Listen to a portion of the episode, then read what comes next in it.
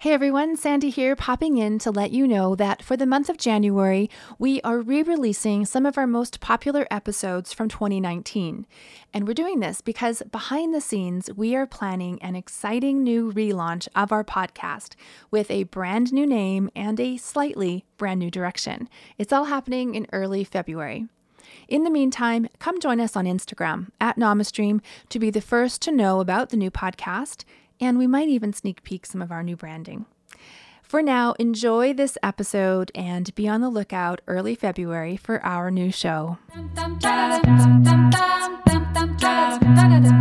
Ready to create the impactful and profitable business you've been dreaming of? It's all possible. We've done it ourselves after leaving careers in law and clinical practice. Like many other professional women, we wanted the freedom and flexibility to live life on our own terms, and we felt the pull to be more present to our growing families. But we still felt drawn to contribute, to build, and to create.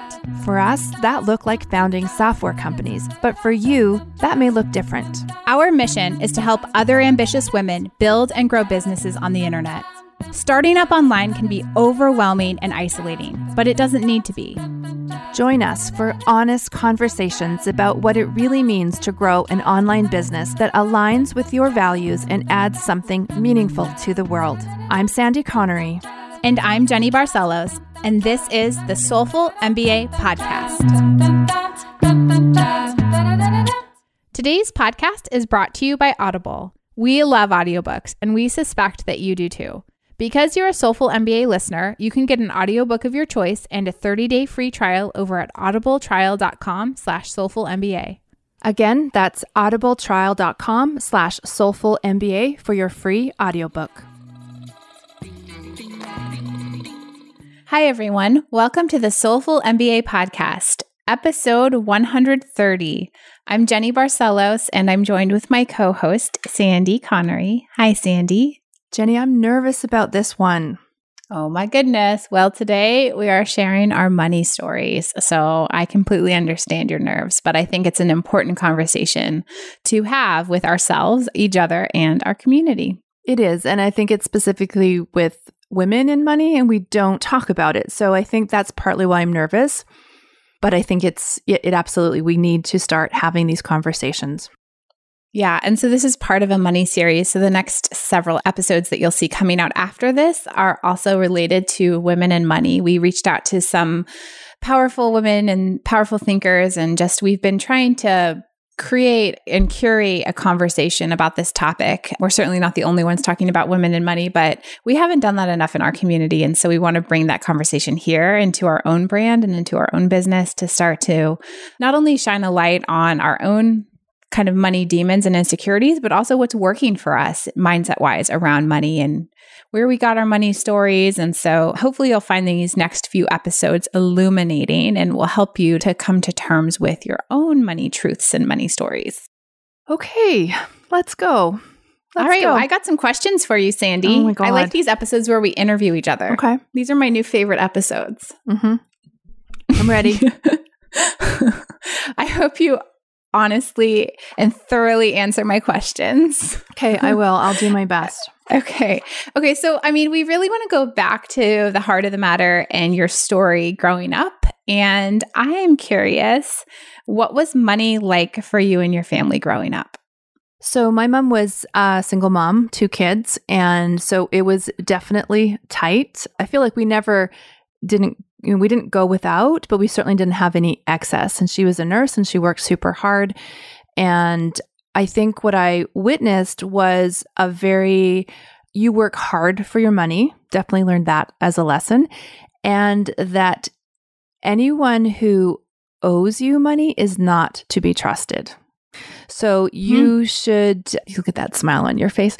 I think you know, because my parents were divorced and my dad had to pay child support and he didn't always. And so, hmm. and I don't really know the story. Like I was little, I've never, we've never talked about it since, which says something. But I know that she counted on that money and it didn't always come through. And I don't know why. I don't know. I don't know. There's no judgment there. It's just that that's what I learned is that you can't trust that someone's going to pay you the money that you are owed. And therefore, you need to do the work yourself and be self sufficient because you cannot rely. And Hmm. even, I think I've told this story before, like, even my mom, who worked full time as a nurse and went to the bank to get a loan for her car, and they wouldn't give that loan to her without the signature of her husband. And so, again, even institutions are like, you can't do that by yourself. You need to go get help. And it's like, it's this unreliable system and unfair system to women that I remember that was my first like feeling of real anger. And I watched my mom just seethe with anger out of that, out of that episode. Hmm.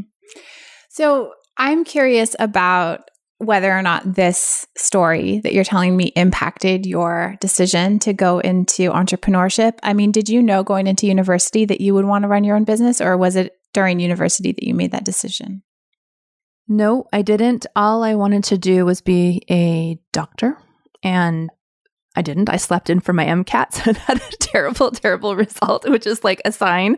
No, it wasn't until after when I started in a clinical practice that I realized like I could make money without a ceiling being an entrepreneur. And that was like Mhm. so nobody told me what to do. Nobody said like you can only make this much money. Like here's your weekly or biweekly salary. That was like so freeing to me and it was from that point on that I knew that that's the only way I wanted to make money. So, what about this decision to be a doctor as a child? Do you think that was rooted in money? No, no, desire it- for money? No, No, Okay. not at all. Not at all. I couldn't told you what. My mom was a nurse and she said whatever you do you're not going to be a nurse. You're going to be a doctor because of just Mm. the I think just the power dynamic and perhaps she was speaking as far as salary goes too, but she it, you work really hard, you work really long hours, you're not that well compensated and she was like that's you're not doing that. If you're going to do, do this industry, you're going to be a a doctor. Hmm. I never put that together before, actually, that your mom is a nurse and that you went into clinical Mm-hmm. practice. That Yeah. Now that makes sense. Her textbooks, I would just thumb through them. I just loved her her nursing textbooks and the anatomy and physiology books. So but- Interesting. Yeah. So, what about you? What did you learn? I don't think we've gone deep enough into Oh, this story, oh. but I think, I mean, we can come back to it. Mhm. Maybe right. when I pour my soul out on the podcast, you'll feel more inclined to share some of your Okay. other stories or the details about your story. Well, I don't know. I mean, I've never really talked about this publicly, but I'm totally fine with doing it. Mo- both of my parents have passed away, so I have no real, you know, I don't have anyone to protect Mhm. With keeping this a secret. I mean, people who know me know this story very well. So for me, I have kind of a wild story. I mean, I grew up in a family that really went to the extremes in terms of money. Neither of my parents went to college, but my dad was really, really smart and really savvy, like really smart. I wish I had known him really as an adult because I don't even understand the length to, you know, the extent to which he was a brilliant, brilliant man. But my dad was also a drug addict and I don't know what other kinds of criminal things we're engaged with. I know that my dad was in and out of jail when I was growing up and rehab. And I didn't know all of that though at the time. So I have kind of a wild story. My dad was a musician and an engineer with, but he had no formal training. And so I think because of how smart he was, he was brought into the telecommunications industry, sort of like the tech industry early on. And I grew up in the San Francisco Bay Area. And so it was just the perfect place, I think, for someone like my dad to be able to make a footing. I mean, you you hear all the stories about the brilliant people dropping out of college anyway to found big companies and I believe like this is part of my own story. I believe if my dad hadn't been a drug addict that he would have been one of those people and he certainly was on the periphery of that. So I grew up at times like very wealthy and at times very poor.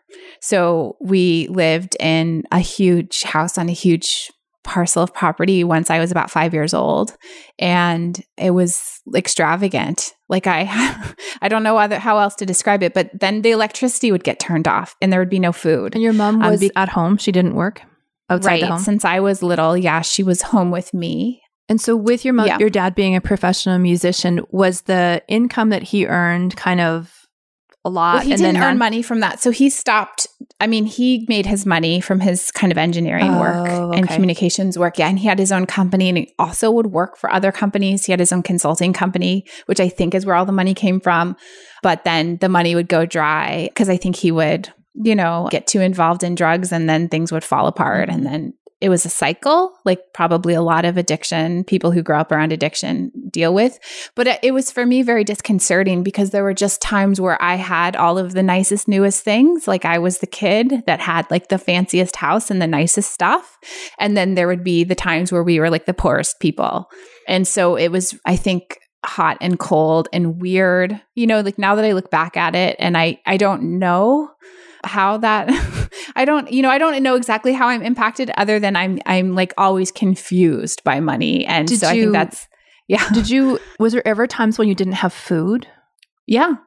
I mean not not like starving, but definitely when I was older, like when I was high school age, like a teenager, I would work to pay for groceries. So there was never times we were like hungry mm-hmm. because there's credit cards, right? I mean, like that's like my I don't know, but I I will say you know, I grew up by the time I was like a teenager and I was having friends call me like in junior high school, I had to listen to the answering machine messages, you know, just because people would call for me. And it was always like creditors calling and, you know, the water or the electricity would be turned off. And it was really weird, right? Because you drive up to this, like everyone around us were doctors, like all of our neighbors were doctors and their families. And so, you, like, you drive, like, we were the house on the top of the hill down a private driveway in the Bay Area. Like, you can imagine what that is. Like, that's where I grew up. And yet we would be like, you know, de- definitely the black sheep, I feel like, because obviously the police come and take your dad away, you know, and they're like, you're in this upstanding community.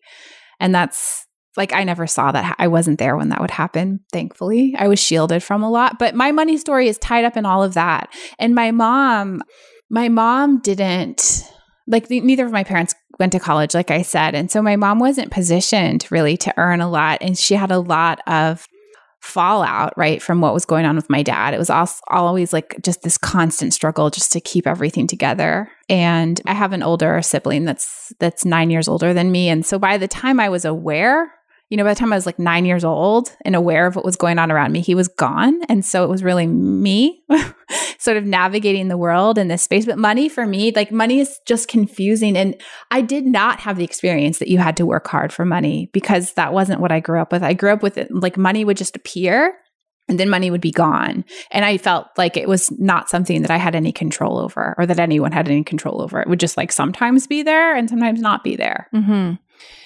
That's so interesting. I just was reminded of a story when I was like a grade four, so like 10 years old or something. We, my mom, as I said, is a nurse and she was a pediatric nurse, and she chose to bring in a foster child into our home hmm. who was paraplegic. And so he had a wheelchair, obviously. And so we had this, and he was like less than a year older than me. So we just totally butted heads, just being at this age and, you know, boy girl and like who are you? You're coming into my family. There was a lot of weird feelings for me to for my mom to invite another child. Being a single mom like why are you inviting another kid into this house? And i remember her father my grandfather arguing with her and yelling at her that this was a bad move you know like financially how are you going to handle this? And i have a memory of being at what's it called? Woolco? Is that something you have in the states? It's like Walmart no. now, Woolco. Huh. And we had to buy shoes and I wanted these cougar shoes so badly because they were so cool and they were new and totally dating myself, I realized. And Joey, this foster child, also needed shoes for school, but he doesn't walk. And I remember my mom only had so much money and the cougar shoes were more. And so she had to, I remember her like we were both like, we want these, we want these, we want these. And she couldn't afford to buy two pairs of cougar. So she ended up in that moment taking a minute of silence and coming with back with the solution that Sandy gets the cougar shoes because they are a better shoe and she actually walks. And you, Joey, don't walk. So you get the cheaper shoe. Hmm. And I remember being wow. so like, oh, how did she decide that? Like, that is a very logical, non emotional decision because Joey was mad and I was super happy. And it looked like I was favored because I was the biological child, you know? Oh my God. And so I just remember thinking, like, when you have money, you really need to think where does it go? Like, what are you purchasing? You have to think through you know, the value of what you're buying does it make sense? And I just can imagine that how hard that must have been to say no, like, sorry, paraplegic, you know, you oh don't get the shoe, right? Isn't that terrible? Yeah. Difficult. Yeah. No, I didn't have I I never knew that this went on. And so Do you feel like your mom tried to teach you lessons about money? No. Or was it all just kind of passive? Yep. Like you just observed these things? Yep. Yeah, Mhm. a 100%. We never talked about money. We never talked about saving. We never talked about debt or credit cards or anything like that. Did you? You probably, I'm going to guess not. I mean, no, no, just like, I mean, we talked about money all the time because when you don't have any money, like when you have periods of insecurity, money is a really big deal. So I never went without, I mean, in terms of material things until I got older. Like I said, and as a teenager, like, I didn't have a car, which is really weird, right? Mhm. Like where I grew up in Northern California, there's no public transportation in the Bay Area. Like I was in the suburbs. And so, like, what? You know, like, why don't I get a car? Everyone I know has a car and I didn't get a car. Like there was just literally no money by the time I was 16 years old. And so, I mean, I left home at 16. So I that's part of my story is that I I left because of how insecure my home environment was and I I took a test to get out of high school. I, and then I went to college early. And so that that enabled me to have some space from this situation but you know the real the real money story played out when i got to berkeley i went to uc berkeley for college eventually after some tumultuous teenage years and i couldn't after my first semester because I think you have to be 23 for financial independence in the United States. I don't remember now, but it's not right when you're 18, and it's certainly not when you're 16. And so, in order to qualify for financial aid and student loans to go to school and to have money for housing and food and to live in the, the dorms or the co ops, you had to fill out this form called a FAFSA in the US, which is allows you to then apply for student aid, student loan aid. And my dad refused to do it. He's like, I don't want anyone knowing any of our business. And I was like, but I'm in college, dad, and I I'm not asking you for any money, but I need you to fill out this form so that I can qualify for student loans. And he's like, no, I'm not doing that. Which was just, you know, it was my like college was my escape. It was a place where I could go and kind of be taken care of, like have meals three times a day and and like have stability and have some some amount of control over my life. And I just remember the crushing experience of thinking I wouldn't be able to go to college because I didn't have, I wasn't old enough to be financially independent, even though I was, and that my parents refused to fill out these forms. Well, my mom didn't refuse, but she like had no idea about money. Like she had no idea about taxes or money, or like she wasn't the one who could fill out the forms.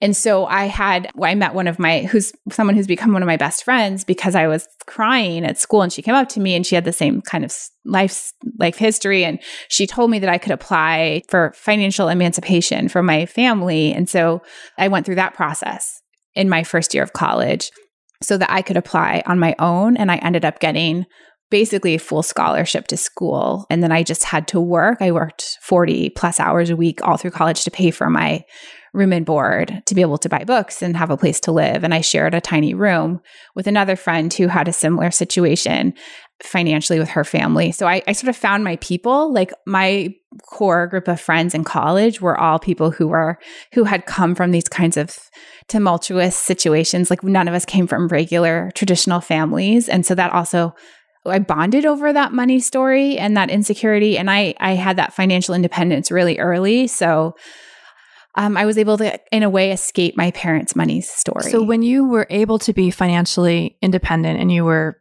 you know, working and being able to pay for your room and board, did you have any like did you save the money or did it just like come in and go out? Oh, there was no saving. I was surviving. Mhm. Oh no, there was no way to save. I mean, I worked as a nanny. I worked so I worked as a nanny every day after school. So I had to schedule all my classes around it. I worked as a waitress during the lunch hour. So I had to schedule my, I was always late to my afternoon class because I would take this one afternoon. There was like this one period of time, like after the lunch hour. And I worked at the faculty club on campus. And so I was like serving professors and like fancy people, you know, with food. But I got free food because I was a waitress. So that fed me one of my meals. And then I would rush and be late to my afternoon class. And then I'd have to leave that class early to go pick someone's kids up from school and take care of them. And then I would make them dinner and I would get to eat their food that I made them for dinner. So two of my meals, like it was no, I was like surviving, like Mhm. raw survival. Like I didn't sleep in college. I mean, I I also had a good time. I went out like I had a social life and I I did really well in school and I worked all the time. And I also had a job, like a government affairs job and I worked for I worked for the Democratic Party in California. Like I did a lot of other work that was aligned. I was a political science major in college and so I did a lot of political work which didn't pay very well, but it paid something. And then I I mean, I just worked my tail off, right? And and so that was my story. Like I didn't have and I, I, actually graduated college without any loans, which is amazing because I worked so. I mean, I got a scholarship and then I worked really hard.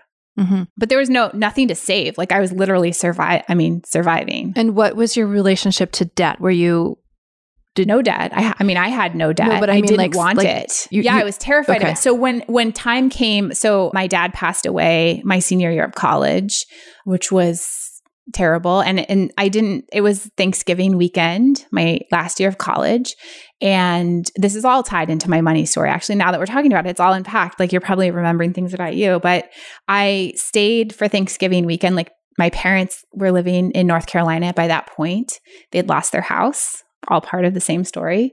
And they'd moved somewhere cheaper where our family's from my mom's side. And I had planned to go for the holidays to visit them because I hadn't seen them in a long time. And I ended up deciding to stay in California and work because I could make good money being like a waitress privately in a wealthy person's house during Thanksgiving. So instead of having Thanksgiving with my my parents and my brother, I stayed in California and worked for this really wealthy family and basically did their dishes and served them on their fancy plates. And then that weekend, my dad died and I wasn't there.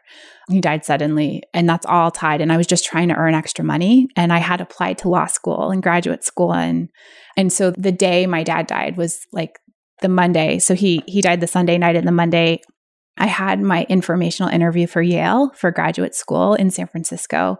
And I hadn't known that he had passed away yet. And I went and did my you know, I went to like meet and greet the Yale advisors and alumni in San Francisco that day. And then when I was leaving that event, I had a voicemail on my phone from one of my best friends because my mom didn't want to tell me from 3,000 miles away that my dad had died. So she, anyway, called my friend, one of my best friends, and then she called me and said, I need to meet with you. And I was like, why?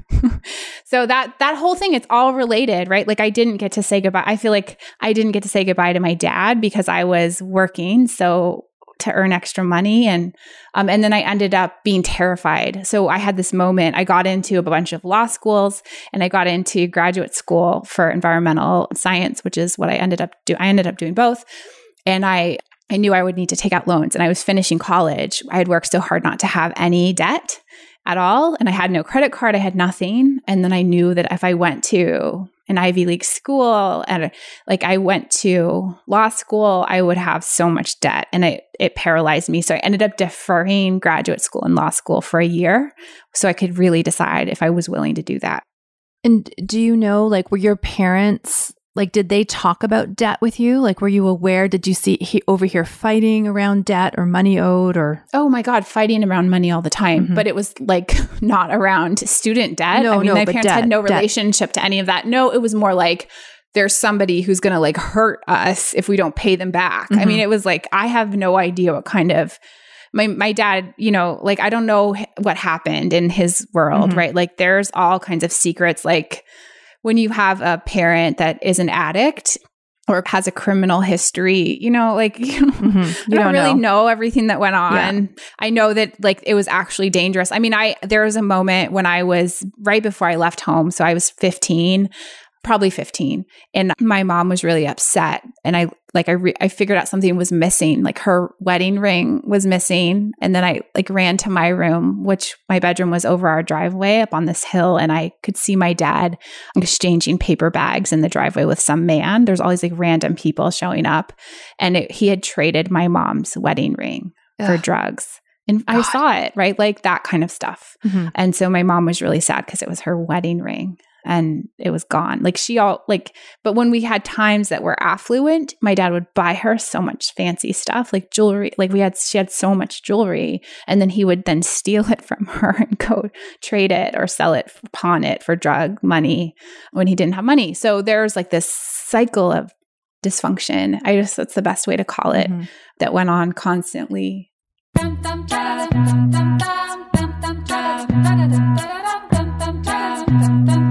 This podcast is brought to you by the NamaStream software platform. NamaStream is an easy to use platform that helps you build and sell your own courses, memberships, and live stream programs. Go from idea to open for business in just minutes. You can learn more at namastream.com.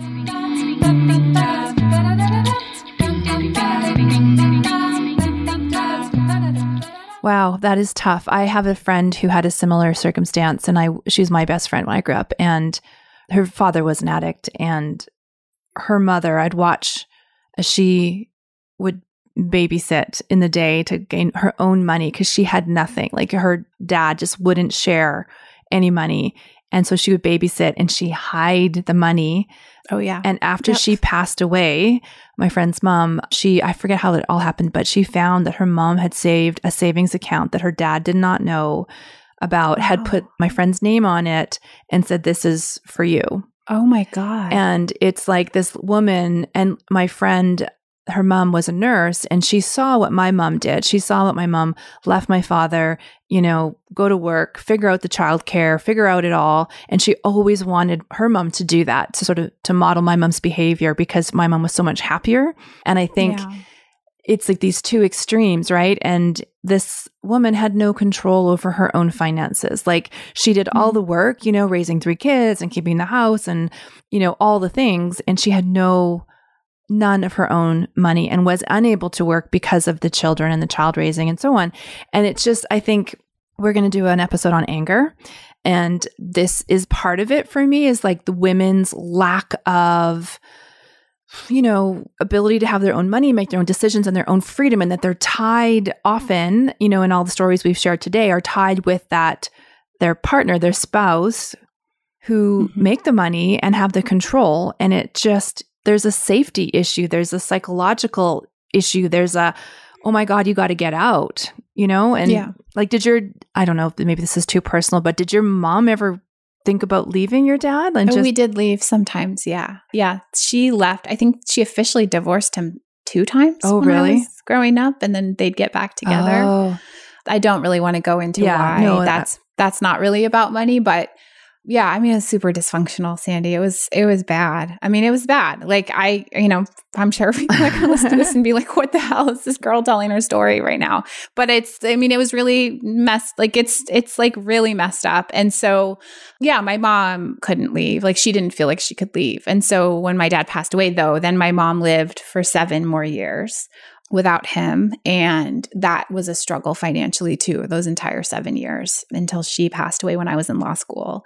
And my last year of law school. So it was like that story continued for her. Um, and she, you know, at that point, by the time my dad died, she was, well, she was in her late 40s when my, no, no, she maybe had just turned 50 when my dad died. And so by that point, she hadn't worked, you know, for 30 years or not 30, 20 years. And so she had a lot of emotional stress from the last couple of decades. And so she wasn't in a position to work. She went on disability, but it was really hard. And it was really, I feel like for me though, like my story has always been like, I'll show you. I'm not limited by your behavior. I have my own vision. I mean, I knew when I was 12 years old that I wanted to become a lawyer. And I was like class treasurer growing up in high school. And I talked about money all the time. I raised money. I started my first nonprofit when I was 21 and was raising money and doing fundraisers. I mean, for me, money was not, and I had already been involved as a teenager in politics. Like I, w- I worked for the vice president of the United States and I was on the campaign trail and I was attending fundraisers with like heads of state and like movie stars. And I was around a lot. Like I put myself in a position to be around people that were not like what I grew up with and intentionally like I wanted osmosis to affect me. I like had this I knew that I I was meant for something in my life. I believed that and I knew that if I was just around the right people it would work out. I mean that's really what I believed. And so I put myself in situations like when I I moved across the country, I worked two jobs. So I worked a full time job during the day and then I worked at night and I had temp jobs. I worked basically all the time. And on Craigslist, like before Craigslist got really creepy, I went and I found like every weed pulling random do it yourself fix it job. Like I worked all like I was always finding the most random jobs. I was always like dog sitting or house sitting every weekend. Like I had all the jobs and I bought myself a car and I drove across the country and I lived with a country music star like in order to work on a presidential race. And I you know paid rent a little bit of rent to live there. And I I worked like 24 hours a day. I mean for years like around the clock to show to prove my worth. And like I had no money to the point that people like one of my friends bought groceries who was a colleague of mine a coworker of mine and put them in my car during, you know, like because she knew I couldn't afford to buy food. I just like ate free food at work. And I have so much, but I was like, I am not going to be defined by this. And I put myself in a situation where my dad was in prison and like at least for part of this time and I was working with like the kids of senators and judges and like people who ran television networks and I was just like I'm going to be like these people. Like, th- this is who I am. I know this inside of me. Like, I know I'm meant for something important and great. And, you know, when you grow up as the child of an addict, because this is like not even about money now, but it is, right? It's all about money. But when you grow up in this kind of insecurity, it goes like, there's two paths, right? Like you can like feed into it and get defined by it. And I was like, hell no. I'm going to go the other way. So, like, I was disgusted by drugs and I was disgusted by like my dad's behavior in particular.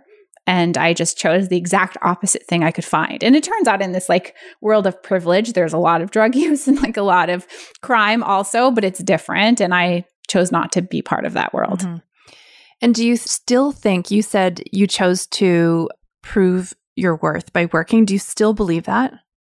Well, at the time I had to do it. I mean, like I had to beg to have a chance to have a seat at the table. And then once I showed what I was capable of, then I feel like I belonged. Does that make sense? So yeah. for me, making my way into the working world, like I wanted, I mean, I, I was trying to prove myself, I guess, without having any credentials. Do you th- believe today that working hard means you're going to make more money? Absolutely not.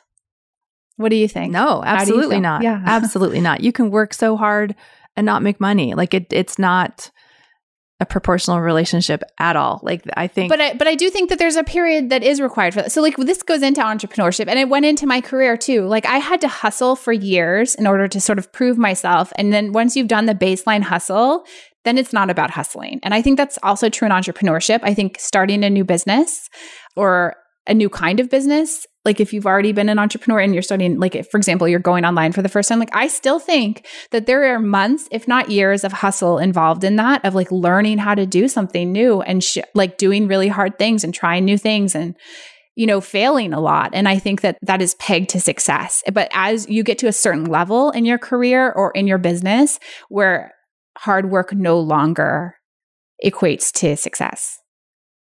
Agree. But also hard work just because you're working hard doesn't mean you're going to make money. Oh no, no, no, it doesn't. Oh, it doesn't yeah. mean you're going, but it's a requirement. It's like a baseline requirement for a period, but it doesn't necessarily mean that you have the success you're mm-hmm. hoping for. And it can also mean like psychological, like mental mindset work, right? Is hard work, like yeah. just to go through those in entrepreneurship, those early, early stages. So, what do you think is your relationship to money now? What do you struggle with, or what do you do really well with money?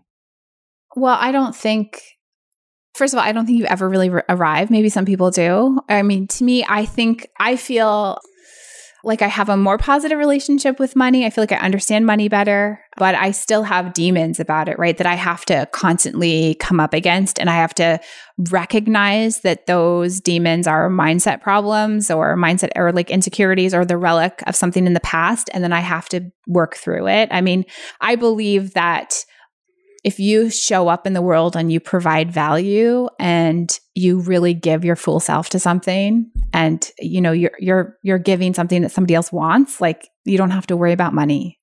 Mm-hmm. and so i believe that. But i i also have moments where i wake up in a panic about and i think i always will. I mean i i grew up in a situation that i don't talk about every day but it definitely impacts me every day, right? Like there are still moments of heart racing panic and the sense that I think because things would just disappear, like I'm, I do get afraid that things like will just all go away mm-hmm. one day. So yeah. that's my residual fear. But I don't really like my thinking self. Sandy doesn't believe that that's going to happen, but like my mm-hmm. animal lizard brain thinks that yeah, is going to happen. Keep you safe. It's all about keeping what, you safe. Yeah. yeah. What about you? Well, I think it's for me, it's like holding on to money. So yeah, I do. I do think you have that. I like I feel secure if I have money and I'd rather have the money than things or programs or whatever. And so mm-hmm. there's definitely a part of this where you need to spend money to grow. And, you know, we found that like we started doing Facebook ads and it was really, really expensive, but the ROI was phenomenal, but it was like really hard for for me to say, yeah, okay, let's let's do this. Let's spend this much money on ads. So I think that is my challenge right now is like and I think we've I mentioned this recently on one of the podcasts is like I'm considering buying a house with my little mm-hmm. pot of business money and I was super excited about it and now I'm just like pulling back like it's probably better if I just keep that money in case. It's probably better if I just mm-hmm. have that in case I don't know, something happens to my husband or my family or you know something goes wrong with the business and we need to pour money like i'll just it's like this huge security that nobody can take away from me and to put it into you know some real estate is like on paper really smart investment move but then i don't have that cash in the bank like oh my god so yeah. Well, so I think people should know, first of all, like this is an investment property yep. house that you're talking yep. about. Like you have your house yep. and you own your house mm-hmm. and you're wanting to buy a house for your business mm-hmm. and have a place to work and have a, like a really sweet little office and have it be an investment for you that's like in your name. Mm-hmm. And I think that, so just so people understand the context of it's what we're talking about. for me to live in. No. It's an right. investment property. And so I think, yeah, I mean, I see this. I'm watching your money story play out for you in these and you know in, in like recent weeks and days with these conversations you're having with yourself about this? And it's so fascinating to me because i do feel like you are like part of your wanting to hold on i think is that's what's different between us mm-hmm. is that you trust the process like you trust the bank and you you know like you trust that it's like the money somehow matters and it's even though like it's not invested in something or spent on something that it's still going to be there. Yeah and i which i think is the the adult typical adult reasonable way to be. And I'm like, you only live today. you know, Spend like it. I have such a different relationship to money because I don't trust like when people talk about retirement, I just like cannot stand retirement savings because I'm like, I think because neither of my parents retired. Like I don't, I'm like, oh, who lives that long? Like I have that, but also like I've also watched what happened with so many people in 2008, right? Where like people lost everything. And I'm just like, hmm, yeah, that's not real none of that's real. Like, so for me, owning land and like real estate or something like what you're talking about doing is so much more real because you can always leverage that. Like, if if something did happen and you needed the money, you own something, you can sell it. But what if it and takes so two like, years to sell and I can't yeah, liquidate like, it? Yeah, but like, what do you need? That like, what is so urgent that you're going to need that money from that house for two years? Like, you have com- multiple companies, like you have money coming in. Like, there would have to be a lot of really bad things that would happen and like I'm watching your story, yeah, right? Yeah, I'm like, I know there'd have to be so many bad things that happen for you to need that money right away. Like mm-hmm. I can't even see how that plays mm-hmm. out. And so, but that's your you're triggered by that fear. Yeah, it's so interesting because it's such a different. I could yeah, totally different. never have that fear. So I also read, and I cannot remember which book this was in, but it was talking about like this is the first time in history that women have had money. And mm-hmm. so women historically have not, like our parents, or our, our mothers, they didn't have little pots of money oh, or oh God, right no. like they it's, it's this is a new thing for women to navigate that we've got money and we need to decide whether we buy real estate or equity you know whatever, or hold on to it in cash in a, in a checking account. And I think that whole idea, like this is all new skills for women right now, is like how to figure that out. And I was talking with an investment banker person who's female who dealt specifically, like specialized in women clients that are women. And she was like, it's so hard to tear the money out of there because they need to know that there's a security there in case their husband leaves them or their partner leaves them or, or whatever. But it, it's a very common thing just to hold hold tight. And mm-hmm. it's for men, they will much easier invest it. And as you said, trust the system and be okay because they can get more. But for women, we don't necessarily like the best predictor of the future is the past. And what I've seen is like money isn't there for you. So you have to mm-hmm. hold on to it if you have it. I just have totally different. I'm like not a man or a woman in this situation.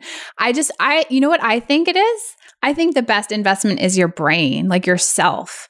And so for me, like I'm so quick to spend money on education at all phases. Like it has taken every ounce of me not to go get a PhD. Like I have no reason to go get a PhD. I'm like two classes and a dissertation, which is a lot of work, by the way, away from a PhD because of the coursework I've done. And I'm like, oh, you know, back whatever, 10 years ago. And I'm like, I just really want to go get that PhD. Like every, like, and, you know, like um, 15 other degrees, like, and then also all the online classes and the skills. Like, oh, I need to learn how to use, you know, like name the blank, like fill in the blank. I need to learn this skill. This is a way I, I could leverage the skill to make money. So for me, I think it's like I want to learn all of the things and have all of the credentials and all of the background that I would need to leverage in order to earn money. And so I just, that's the only thing I trust is my own brain. You know, that's maybe what it is, is I trust my mind and I trust no system, no bank, nothing. nothing else other than my mind mm-hmm. to be able to make money what if you couldn't use your mind? What if you were well, so busy? Then, you know, then I'm going to be someone else's problem. Mm-hmm. then I got to trust that I've built enough relationships with my family and close friends that someone's going to take care of me. If I couldn't use my mind. See, and I don't think I hope- can trust that. Huh? Wow. Mm-mm well then if i don't have my mind maybe i don't care and i don't yeah. know. And like somebody will kind of take care of me. I mean this is like we shouldn't even this is such so like far removed. Yeah.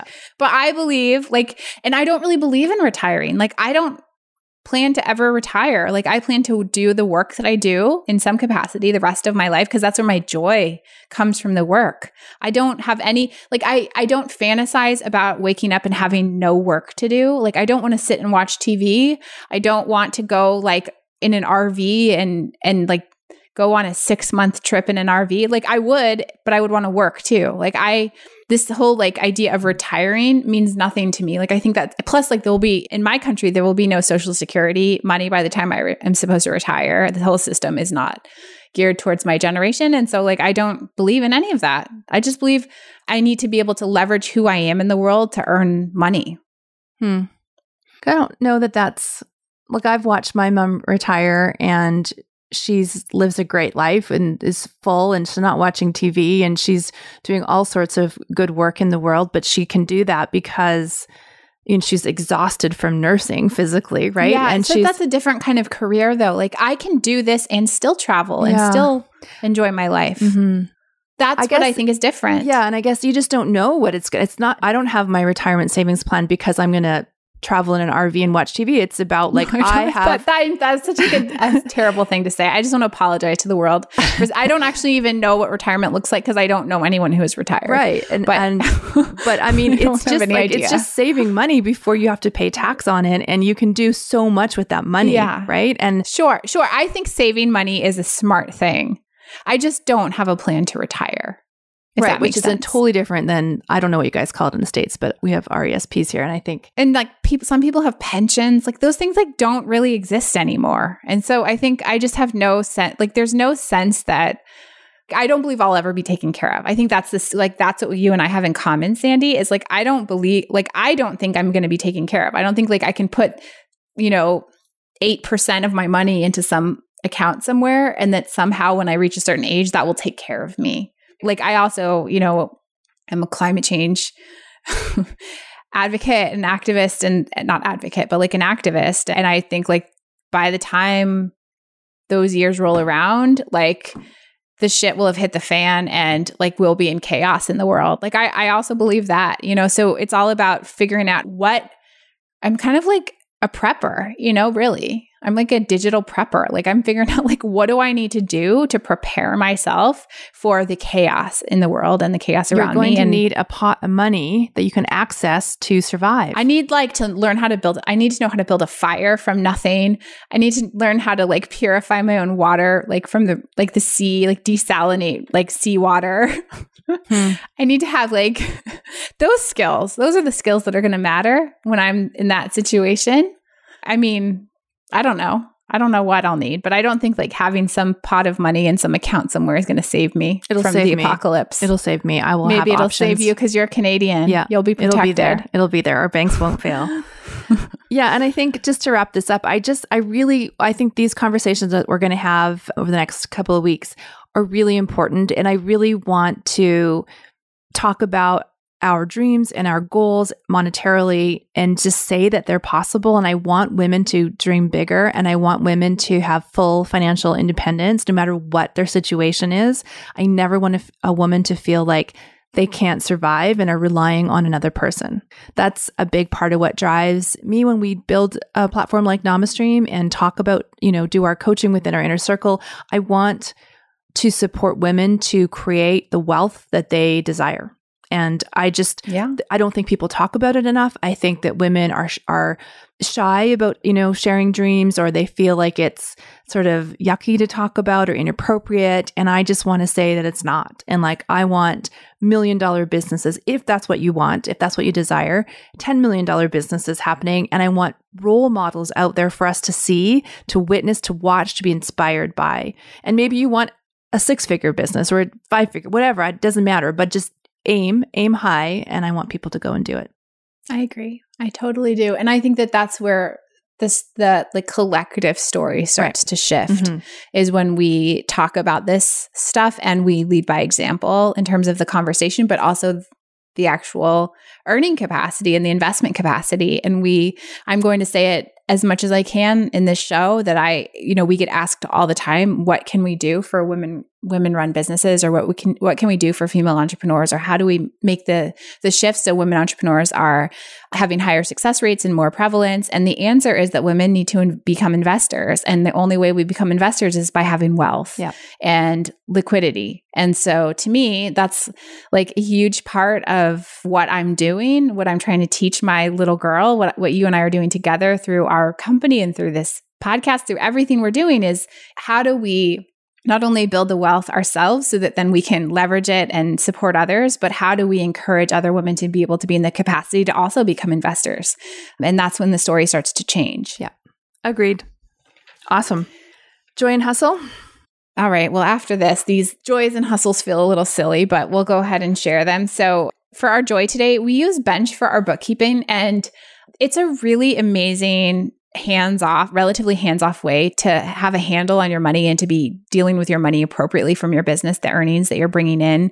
And I have no desire to do our accounting, like the day to day accounting myself. And so we've been using Bench for years and years, and the platform has continued to grow and and I just think it is well worth the you know hundred and $19 a month that the starter plan costs for businesses to be able to have this kind of caliber of bookkeeping where you can just like at a moment's notice log in and look at your financials, look at your profit and loss, like compare it year to year and month to month. And really part of the first step of being responsible with money is like really looking at your money and being willing to look at the numbers. Cause I think so often we're just afraid to even look at it. Like, I don't really want to know what's in there, but it's important to look at it and it's the responsible thing to do. And as you grow, and if you want to grow and be a real serious company, then you've got to get a handle on it. So yeah, agreed. it's bench.co. It's pure joy to not have to do that bookkeeping.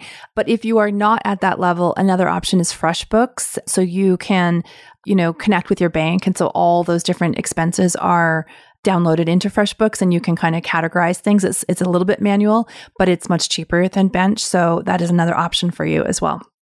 And QuickBooks Online too. I use that for our Mhm. family, our farmers market business, and I do the bookkeeping. It connects directly to the bank account, so you don't. You just have to do all the categorizations yourself, but it it draws in all of the transactions and Yeah, so processes. So like, manually entering use them. use a tool. Don't do it yourself. If like you can be helped with technology for a little bit of money, this is worth it. Okay. And then the hustle is it's really I, I think this is so obvious, but I don't know that everyone does this. So for any business, consider getting a credit card that has one of the point programs associated with it because it's basically free money. So whether you choose to do, you know, the 1% or 2% cash back, whatever the numbers are, I don't even know. But whatever you spend on your credit card, you can get that as cash back, 2% cash back, which is free. Like there's no harm or risk or anything. And then the other option is those point cards for, sorry, travel cards. So you can, a certain percentage of the amount that you have on your credit card is points. And then you can take those points and cash them in for, you know, plane trips, whatever, car rentals.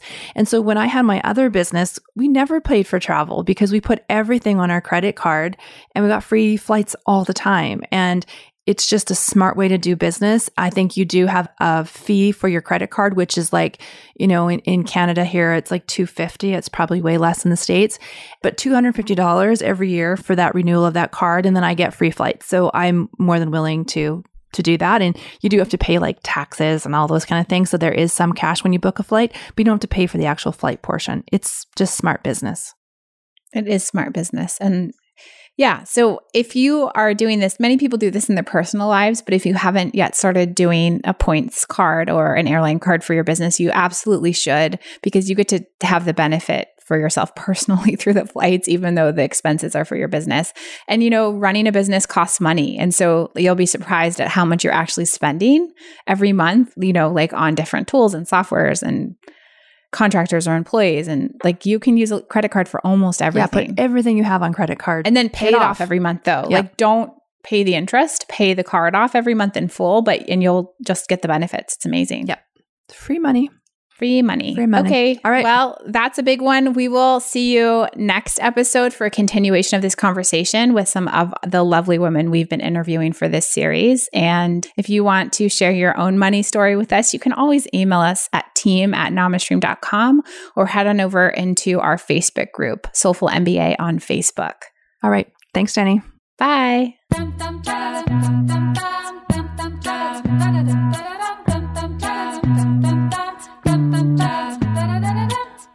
Ready to go from, I really want to build an online business but don't know where to start, to, wow, I've just sold my first digital product. That's exactly what we're going to help you do during our free Become an Online Teacher course. We've created a simple five day email based course to teach you everything you need to get started as an online teacher. By the end of the week, you'll have a digital product that's mapped out, priced, and ready to offer your community head over to soulful.mba slash teacher to sign up. It's totally free.